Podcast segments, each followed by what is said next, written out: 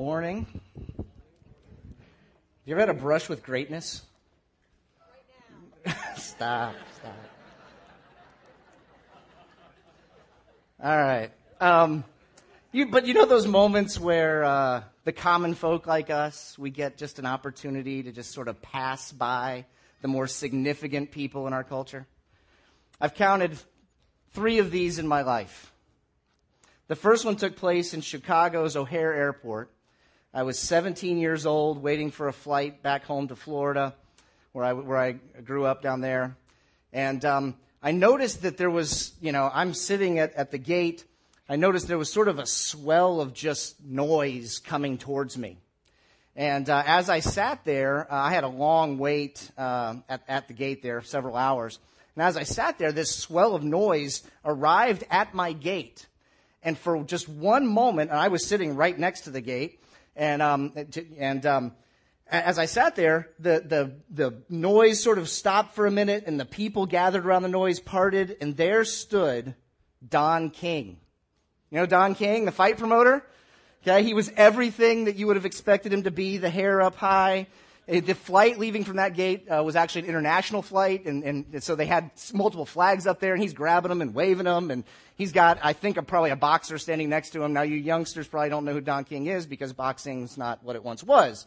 But Don King was one of the most powerful men in sports, and I just, just glancing blow with, with, with Don King that day. A few years back, I was in New York City, in Central Park, and um, stand in Central Park. It's a, it's a chilly spring day. I'm bundled up in my coat and have some people with me. And we're just kind of standing there looking around and we're sort of reliving some movie scenes like Elf and a few other things, you know, that, that we knew happened right there in that spot. And walking towards us comes a man and a woman. They're walking their dogs. And as they get closer, there's a vague sort of, hey, they look familiar. Or not they. He looks familiar. And as he got closer, um, we noticed that the reason he looked familiar was because he was familiar to us. He was the newsman. This is a real brush with greatness. He was the newsman John Stossel, right? Hero, hero of conservatives everywhere. Okay, John Stossel passed by, and you can see he, he obviously is, he's had, you know, I get this experience three times in my life, these brushes with, you know, with the elite. He, he had obviously lived through this several times because as soon as he saw the glimmer of, of reaction of, of, of our noticing him, as soon as he saw that, he picked up his pace, right? Like he, he had no interest in hanging around and, and off he went. We actually have a picture of him. It was pointless to use it this morning. It's in the picture. It's like, you know, this, this millimeter tall person and the, you know, from behind kind of looking back to make sure we weren't coming after him. This past spring, another airport, airport one. This past spring though, I got really close. Um, I was in the airport in Atlanta, real busy airport if you've flown through there was in the airport in Atlanta, and uh, the same. It was very much very similar to the Don King uh, account. You hear sort of the swell coming down the terminal, right? And we're waiting at our gate, and uh, sure enough, and I've I've got a picture here. This is who came through the airport in Atlanta. Honey Boo Boo, Honey Boo Boo, and her mother went right by me, right by me. Um, some people I was with asked, "Can we take a picture?" And the, this enormous bodyguard came out of nowhere and like put his hand in front of the cameras and said no. So, but we had we I had this brush with greatness, right? now, this whole notion of greatness is a strange one. What makes what what makes some people sort of, at least in our view, makes them more valuable than others, than us? And, and I think we recognize it here sort of because of where we live. Okay? Columbus isn't my hometown, but I've adopted it as my hometown. I've lived as long here as I, pretty much as I've lived anywhere else. But we have this sort of complex, right? About living in Columbus. And I know why it happens. I tell people when I go home to, uh, I grew up in the Tampa, St. Petersburg area. When I go home and tell people that Columbus is a much larger city than Tampa, Florida, they, they just don't believe me. Like, it doesn't matter what facts you show them, it, it's not a bigger city. Okay? But when you say we're the 15th largest city in the U.S., there's no way that, that Columbus is that big, right? And so we've kind of got this, this sort of chip on our shoulder about being, you know, a cow town or this small little, little Midwestern flyover country outpost, right? Um, but there's some significant people who've come out of Columbus. right? Um, we've got big business here. I won't mention any by name, but they're not limited to just the Midwest, right? They're nationwide. They're all over the country. And they're right here in Columbus. And we've got this rich history. Um, if you take a look, we've got, we've got people like, like, uh, maybe James Thurber, right? The Thurber house is right here. I mean, now, this is a little bit more of, I don't know, maybe historical reference, but the cartoonist, humorist James Thurber, um, he, he, now, he was much more notable after he left Columbus and went to New York City, but still, born and raised here in Columbus, right? And also, we've got now, we probably all living here know this name. I don't know if too many people outside of Columbus know this name, but Eddie Rickenbacker is kind of like famous, you know, flying ace and, and, you know, he had more kills than anybody else to a certain point. And, you know, this is, he's, he's kind of a big deal historically, born and raised in Columbus. And then there's this young lady. You recognize her? I didn't either when I looked at that picture. But actress, the next one here, that's Beverly D'Angelo right? Born and raised in Columbus, the wife from, I mean, we're talking big time here, aren't we? And no list of Columbus greatness is complete without rapper Lil Bow Wow, right? I mean, he put Columbus on the map. Okay? Now, it's kind of a strange thing, right? It's, it's, it's kind of a strange thing, this, this separation between, between, you know, those of note that are noteworthy and those that aren't. And something's been happening here in the book of Second Corinthians. It was the relationship between Paul and the people in Corinth. It was marked by this, this sort of, well, Paul, you, you know, you've done some things for us, Paul, but now we've graduated and there are people greater than you, Paul, that we're listening to. And we've seen over the last several chapters in the book of Second Corinthians, if you've been with us throughout the summer, we've seen in the last several chapters this, this, this effort by Paul to, to sort of reinsert himself back into it really into the authority to have a voice of authority for the people in corinth. And and he's he's worked really really hard with them to try and reestablish his credentials as a voice that they ought to, to listen to as actually speaking in the place of god okay and so we've seen over the last few chapters in chapter 10 verse 8 paul says that even if, even if I boast somewhat freely about the authority the Lord gave us for building you up rather than pulling you down, I'm not going to be ashamed of it. So Paul's, he started, over the last few chapters, he started to say, look, I, am going to make a concerted effort here to give you my credentials. I'm going to boast and I'm not going to be ashamed of it. We saw when we looked at chapter 11, chapter 11, verse 12. Paul says, I will keep on I will keep on doing what I am doing in order to cut the ground from under those who want an opportunity to be considered equal with us in the things they boast about. I mean, Paul may, I mean, he's on the offensive at this point, right? There are, there are those who are doing boasting on their own. They're boasting about what they've done. And he says, I'm going to make an effort to try and tell you that those are not voices to listen to. The ground that they're on is not, is not um, firm ground, and you need to listen to us. And he says in, in the same chapter, chapter 11, verses 17 and 18, he says, In this self confident boasting, I'm not talking as the Lord would, but as a fool. Since many are boasting in the way the world does, I too will boast. It's like he even acknowledges that what he's doing, he really ought not to be doing it. Right? I, I shouldn't be giving you my resume here, Paul says. That's what a fool would do. A fool would step in now and try and give you all of their credentials and tell you why you ought to listen to them. That's what a fool would do.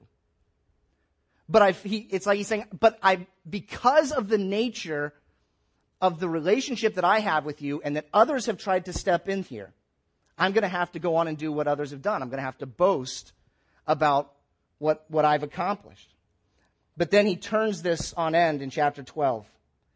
In chapter 12, verse 9, he says, um, towards the end, it's in the whole verse, he says, Therefore, I will boast the more gladly about my weaknesses, so that Christ's power may rest on me. He takes the notion of boasting, and he says, and this is what we've, we've looked at over the last few weeks. He takes the notion of boasting about great, boasting about who I am, boasting about what I've accomplished, and he says this if you're going to glory in something, glory in the fact that you're weak.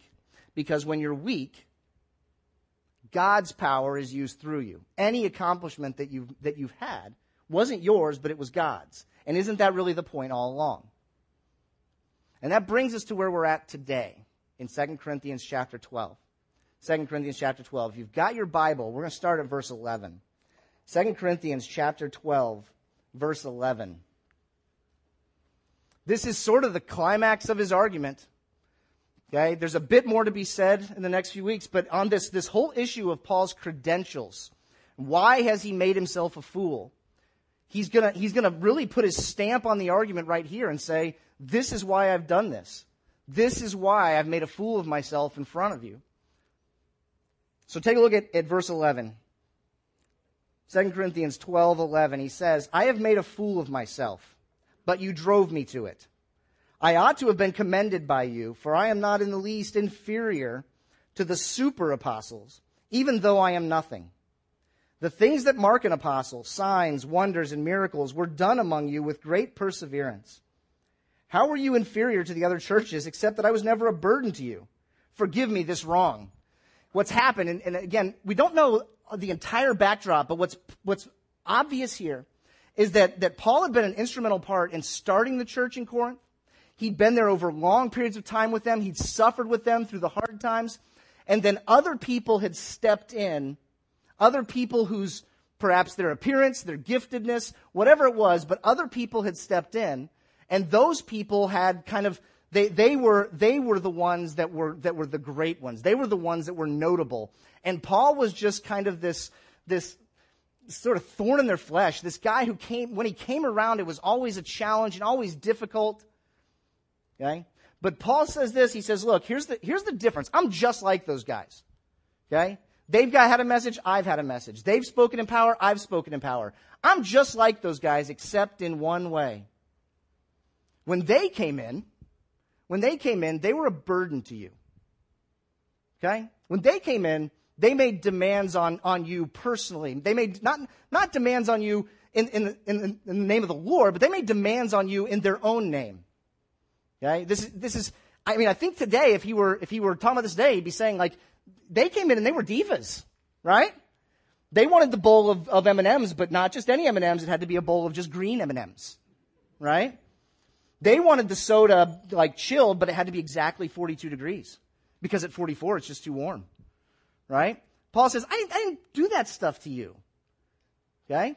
When I came in, we took care of our own needs so that we could then together focus on the needs of the church in Corinth, your needs together, so that you weren't concerning yourself with me alongside your everyday worries. So he says, I'm just like those people, just like the ones I've called a fool, except in this way. I wasn't a burden to you when I was there. And he goes, as he goes on, look at verse 14. Verse 14. He says, Now, I'm ready to visit you for, a, for the third time and I will not be a burden to you because what I want is not your possessions, but you. After all, children should not have to save up for their parents, but parents for their children. So I will very gladly spend for you everything I have and expend myself as well. If I love you more, will you love me less? Be that as it may, I have not been a burden to you. Yet, crafty fellow that I am, I caught you by trickery. Did I exploit you through any of the men I sent you? I urged Titus to go to you, and I sent our brother with him. Titus did not exploit you, did he? Did we not act in the same spirit and follow the same course? Okay? Now, Paul, he, he, to drive this home again, he says, Look, I'm coming back. I'm coming back, and I'm not asking for special privileges. I'm not asking for a special seat at the table. What I am at, he's going to tell us what he is asking for in just a minute. But I'm not asking for those, for this, this, this, the treatment of a celebrity. I'm not asking to be treated like a super apostle. Because he has a different orientation towards their relationship. Right? He has a different orientation towards their relationship. The, the, when Paul looked at the church in Corinth, he wasn't asking what he and his ministry or he and his personal well being could get from them. And he uses, the, he uses a couple pictures here. Look back at it where he says, um, I'm coming to a third time, and he says, I don't want your possessions, I want you. Right? I don't want your possessions. I don't want you I don't want I don't want what you can do for me. I want you to be who God made you to be. I'm after you, your very soul. This isn't about this isn't about Paul trying to gain something for himself. He says that that's not that's not what makes someone great. How much they can amass from others around them.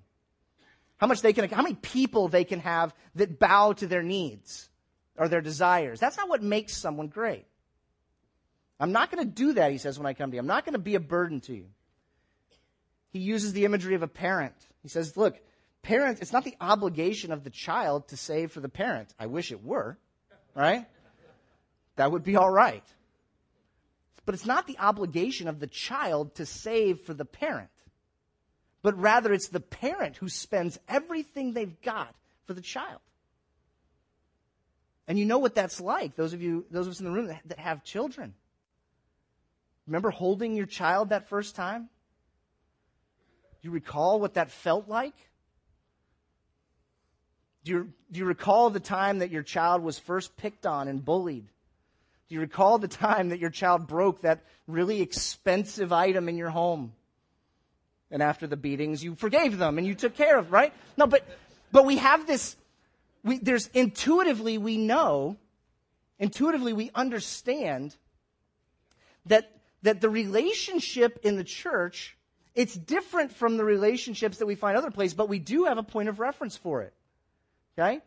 It's, it's not about becoming great.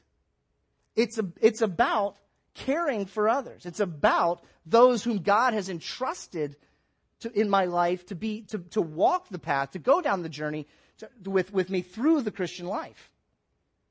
And so he says, I'm, I'm willing to spend everything that I've got for you. Though it cost me everything, I don't want your possessions. I want you, your soul. And as he put, presses on, he, oh, and he talks about as well, just, he says too, I've sent others to you, and unless I'm mistaken, he says, Titus and the brother that he's referenced a few times without name in 2 Corinthians, Titus and this, and this brother in, in, in the Lord, they haven't demanded anything else of you either, have they? So why all the complaining that we're headed your way again? In verse 19, he says this Have you been thinking all along that we've been defending ourselves to you? Well, actually, Paul, yes, I do. it, this whole, these last few chapters have sounded like a defense. He says, We've been speaking in the sight of God as those in Christ. And everything we do, dear friends, is for your strengthening. You catch? This is a, this is a fascinating statement. Here's what Paul's saying. He said, Yeah, okay. I've taken on, I've taken on the, the, the role of a fool. I've, I've spoken boldly and I've said that, that if we defend ourselves, if we defend ourselves to you based upon the standards of greatness, based upon these standards that have been set up by the super apostles or these false teachers, that if, if we're, I'm, I'm, he said, I've been willing to take on their tactics. I've been willing to, to use their, their script in my argument with you. But here's the thing I'm still not motivated by personal gain in this, he says. I'm doing this because, Paul's saying, I'm doing this because he believed wholeheartedly that the, the gospel truth God's message of life with Christ was spoken through him. He was confident of this. And so, the very best thing, the best possible scenario for the people in Corinth was for Paul's defense to be made so that the gospel message of Christ would be heard by them. So, this whole time he's been making this defense, it, it, even in that, it wasn't even for his own gain. It wasn't even just so that, so that he wouldn't be humiliated before them or put down before. It wasn't about that. Now, have you been in that scenario, right? We've been there, haven't we? I think we recognize this. Where you're the one who's sacrificed, you're the one who's worked hard, you're the one who's put in the long hours, you're the one who's suffered. And when, when it comes time for the actual payoff for all that hard work, we get cut in line by somebody, right? Somebody grabs our spot. I think what we've been reading in 2 Corinthians is Paul feeling that pinch. I think he's feeling the pinch of, I've done all the hard work here. I've sacrificed. I'm the one who took the beatings. I'm the one who's been run out of every town I set foot in. It was me. And now somebody, uh, someone else, or some other group of people wants to step in and they want to take what I've built, my blood, sweat, and tears, and they want to make it their own. Now, it's a really difficult thing in that moment, isn't it? To defend yourself without becoming defensive. To defend what God has done through you for others without it becoming about me being slighted by you. Isn't that a challenge? And, it, and doesn't the defense, the righteous defense, that this is what's best for you, doesn't that righteous defense sound an awful lot like the unrighteous one? Doesn't the defense that says, I'm doing this for your own good, sound an awful lot like, yeah, but you really hurt me. And I want you to know how deeply you hurt me. And I want you to be sorry about it. And I want you to know that I'm not coming back to the table with you until you're ready to say you're sorry for what you did to me. But what Paul reveals to us, what he tells us is going on, is that his entire defense here, it wasn't, it wasn't even then about him getting what was his. It wasn't about him not being slighted. That even in this instance, even as Paul's defended his ministry, the purpose of the defense was so that the people in the church of Corinth would be able to hear the message of the gospel of Christ as it had been revealed to Paul.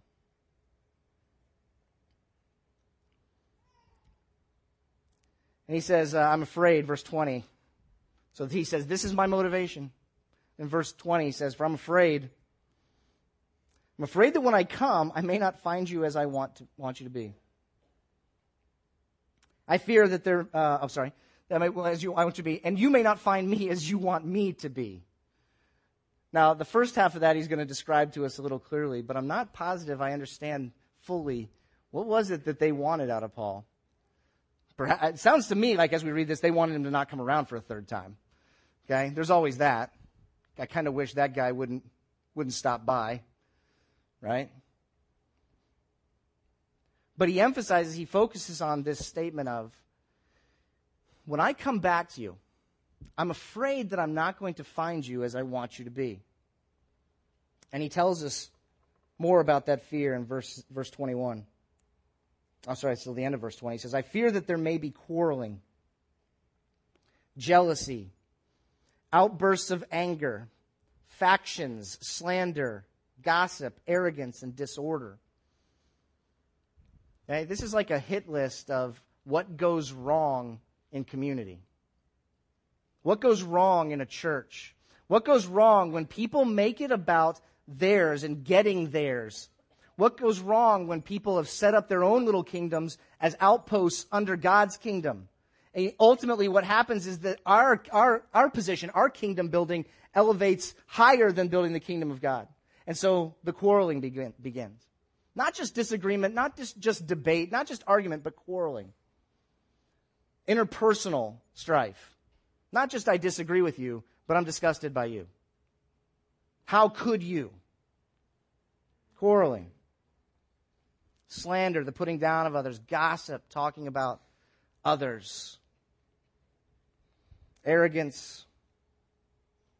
Okay? These are all things that, that mark communities. These are communal problems. That these are, these, are, these are indications that we've missed the gospel truth, that we've missed the reality of the situation. That the God who's real has made each of us in his image. That we have one spirit who, who unites us and ties us all together. This is what goes wrong at the corporate level. And in verse 21, he gives us the rest of his fear. He says, I'm afraid that when I come again, my God will humble me before you. And I will be grieved over many who have sinned earlier and have not repented of the impurity, sexual sin, and debauchery in which they have indulged. Because you see, what happens is there's corporate trouble. There's corporate trouble. There's, there's all the, the anger and the quarreling and the gossip and the slander. There's all of that. But there's also the individual trouble. Right? He says, Look, I've spent everything that I've got on your behalf. I got nothing left. My spiritual bank account, my, my physical bank account, my, my actual monetary bank account, I've got nothing left because I've spent it all on your behalf. And I'm willing to do it again. Anything else God gives me, I'll do it again. But I'm afraid. I know the risk I'm taking in that choice. And I'm afraid, he says, that when I come back to you, here's what I'm going to find. I'm going to find people who do not love one another, who do not care, people who are not experiencing the life of Christ with one another. And I'm afraid that I'm going to find that it's made no difference in your life. Personally, individually, you're just as unclean as when I first came to you. You still indulge in the same acts of impurity. You're still, you're still fighting with the same lifestyle that calls, that calls wrong right. He says, I'm afraid that that's what I'm going to find, even though I've spent everything I've got for you. And the question that comes up here that I think Paul's trying to address with them, and I think this is his exclamation on it. And the question is this What goes on a Christian resume? What do you put on a Christian resume?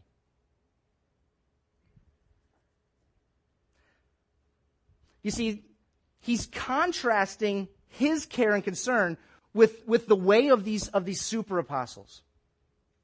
They, the things they put on their resume were things like, everywhere I've gone, I've been beloved.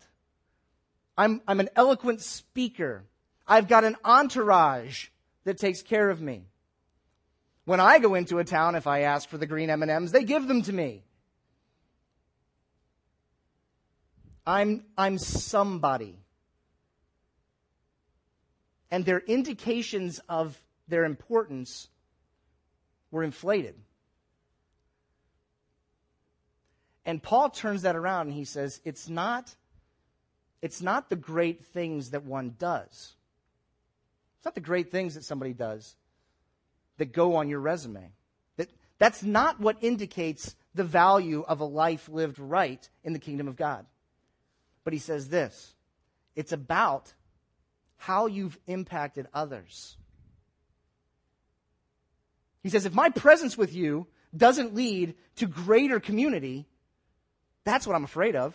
I'm not afraid that I'm going to speak and you're going to reject me. For crying out loud, I've done that and they've stoned me and caned me and whipped me. I can, I can deal with that. I've been through that. What really breaks my heart, he says, what really causes me anguish is when those who claim the name of Christ, those who belong to the church, when they can't live at peace with one another, when there's discord and strife, when they're all when, when, when they're all after one another when they're trying to when they're trying to, to settle scores with one another when they when they just can't get along that's what breaks my heart it breaks my heart when i step back in and i find that the same pagan ways of life that you would have without christ are true in your life even though you say you've got christ that breaks my heart he says, It's not the mighty things that I've done that go on my resume, it's you. You're on my resume. That's the measure of a Christian life. In the spring, my son did a report on Jackie Robinson. I think I'd heard this quote, but it, it struck me when I was preparing for this. Jackie Robinson, uh, I mean, he became a civil rights hero as the first African American uh, player in Major League Baseball. And Jackie Robinson, at one point, said this He said, A life is not important except in the impact it has on other lives. Now, the truth is, I have, I have no idea if Jackie Robinson was a follower of Christ. I don't know. But he captured at least a portion of the truth there, didn't he? That the value of life, when it's all said and done, it's, it's not the one with the biggest toys who wins, right? It's not the one who could command more people who wins. When it's all said and done, the value of a life is in the impact that it made on others. And so,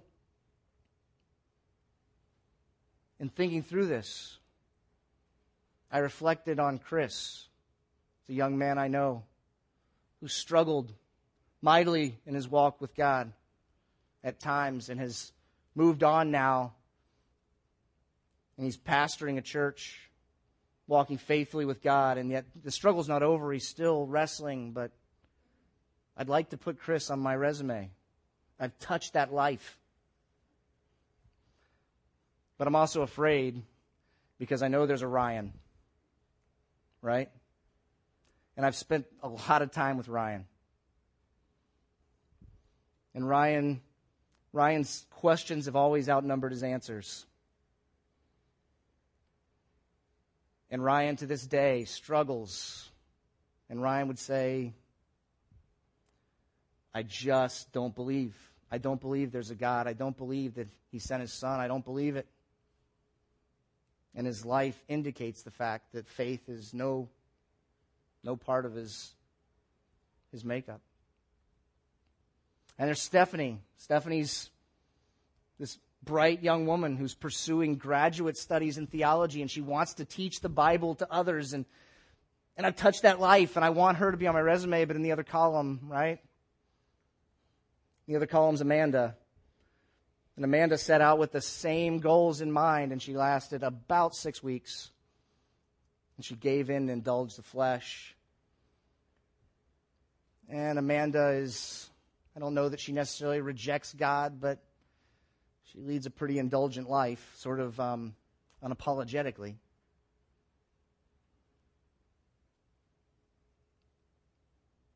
And I would, I would close by sort of asking this question. Two questions, maybe. Who's, who's on your resume? Who is it?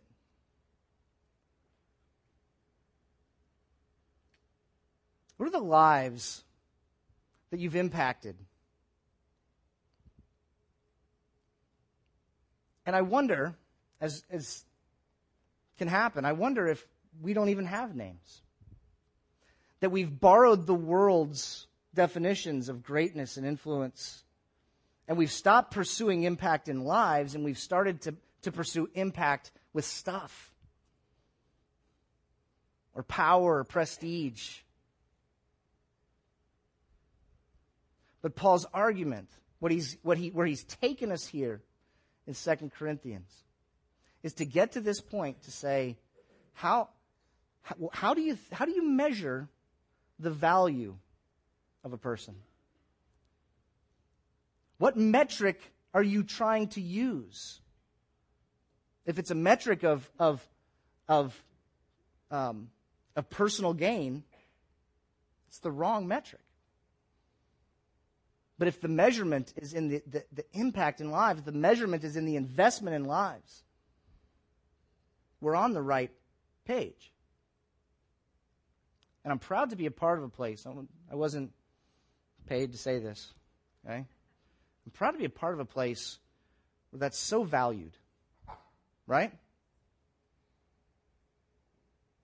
the people that, that lead you here, the, the, the men that are on staff here, the people that lead your cell groups here at Life Community, they get this. They get that what's, what's significant, what the most significant impact that can be had is in you walking with your Savior. And people that have spent everything they've got for others and we could, we could line people up across the front here. And they could tell, tell stories of others in the room and the way that they, they gave their last dollar because there was a need. Or they stepped in and spent all day helping in a difficult situation because someone was struggling. That's not, we don't want that to die. Paul says it's, it's good and it's right and it's important. And it's, it, is, it is the work that's worth defending. Okay? The impact we can have in another life. Let me pray. Father, thanks again for another day, and thanks for your words. And um, thank you for being patient with broken vessels. And as we as we recognize, Lord, that um, so often we've failed, we've come short, and even with regularity, we just we make it about things that, that don't matter, that aren't important. God, we confess that and ask um, for your grace. We thank you for your patience with us. And God, we pray even now that as, um, as we move forward, that um, your Spirit would prompt us when we have measurements of success and failure that, that are inadequate for actually determining who we are, what our impact has been. Remind us of the times where your grace has moved through us to others. And God, show us how we can do that more. Father, we're, um, we're just a, a, group of people that desire to be with you and um, to walk with you and to see how it is that, um, that you influence life and you bring us into this community together. So we, we pray now that, um, that your will would be done in us, among us, through us. And uh, we offer ourselves as, as vessels for you. And uh, it's in Christ's name that we pray. Amen.